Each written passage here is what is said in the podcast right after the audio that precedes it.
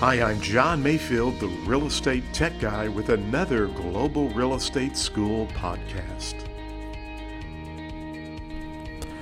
Welcome to the podcast. I'm John Mayfield, the real estate tech guy, and this is episode 051. Well, we, we've been talking about leases and non freehold estates, everything from an estate for years, an estate from period to period. We've talked about a tenancy at sufferance, right?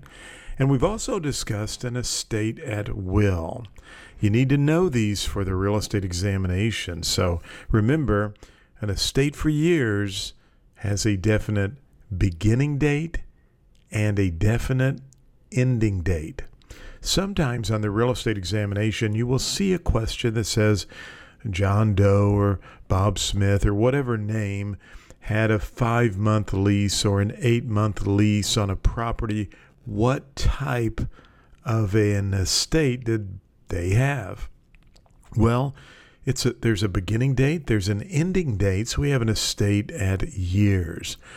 They may also just say that a a dignitary rents an apartment for three weeks during the summer months in a resort area. Again, there's a beginning time period and there's an ending for that lease. So you have an estate at years. We also have an estate from period to period. Remember, that is similar to like a month to month rental. I pay you 30 days rent and I can stay there for 30 days. Or I pay you a year's worth of rent I have the ability or the right to stay there for one year. Now, keep in mind, an estate for years, definite beginning date, definite ending date. I don't have to give you any notice to terminate the lease. I can just move out when the lease is up. If it's up July 31st, I can just be out July 31st. With an estate from period to period where you're paying for 30 days rent, normally you need to give a notice to vacate the property. An estate at will, that's where you're staying at the property with the owner with the owner's permission. In other words, hey John, it's okay for you to stay there, uh, but whenever my brother or sister moves back to the area, they're going to move into the home. So I'll need you to move out at that time. Or you can stay there, but they're going to be uh, demolishing the house because we're going to you know build a new home and when the bull, bulldozers get here or whatever else you need to be out of the property that's an estate at will there's really no set time period we don't know when that could end and then we had an estate at sufferance the lowest form of an estate you could have.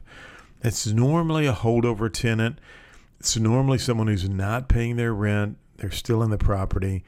They are an estate at sufferance. Again, it's the lowest type of an estate you can have.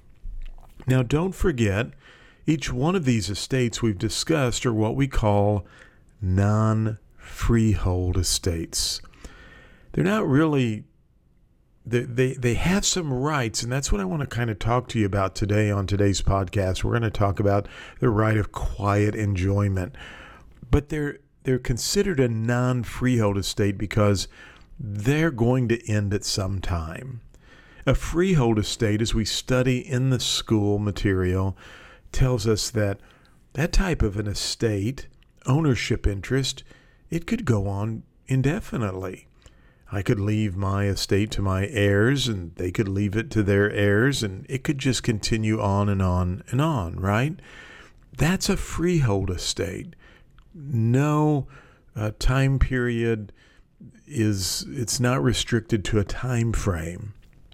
A non-freehold estate, which would encompass estate for years, estate from period to period, estate at will, estate at sufferance, those all are going to end at some time, even if it's a long term 99 year ground lease.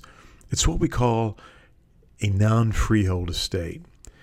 Now, on today's podcast, I want to remind you that anytime you have a non freehold estate or anytime you lease property, you actually get what is called quiet enjoyment. In other words, it's a covenant the owner is making to you, promising you as the grantee or the tenant of an estate in real property that you can possess the property without any kind of disturbance or hostile claims. Now, we're talking about non freehold estates or leases. You, you also promise a quiet enjoyment when you are grant real estate as a grantor to a grantee.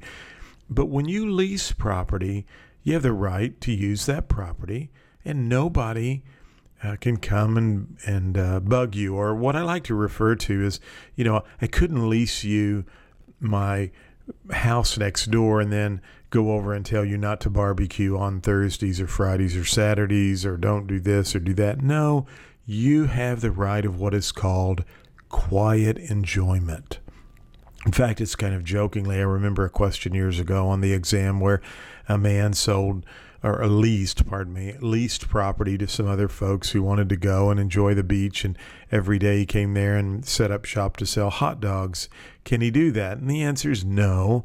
Why? Because when he leased that property to the folks to enjoy the beach, he also gave them or uh, made a covenant to them of quiet enjoyment. So don't forget non freehold estates. They will definitely end at some point in time, even if it's a long term 99 year uh, ground lease. And you have various types of non freehold estates. Estate for years, definite what? I think I heard you say that. That's right. A definite beginning date and a definite ending date. Good job. Estate from period to period you pay for 30 days, you stay there for 30 days. But don't just don't think of it in only terms of a 30 day month to month rent. You could have a a yearly month to month rental as well, but you pay for the period, you stay there for the period. Notice is required to terminate that lease we also have an estate at will. You can stay there until we get ready to tear the house down, and then I need you out of the property. Undetermined amount of duration. We really don't know what that is. And an estate at sufferance, well, you are a, normally a holdover tenant, but they are all examples of non freehold estates. Well, I hope this has been helpful for you. We're going to kind of get into another topic or subject matter on the next podcast. But for episode 51, remember quiet enjoyment. When you lease property, the owner has to abide to that covenant of quiet enjoyment. Thank you for listening to the podcast for Global Real Estate School. I'm John Mayfield, the real estate tech guy. Go out and make it a great day.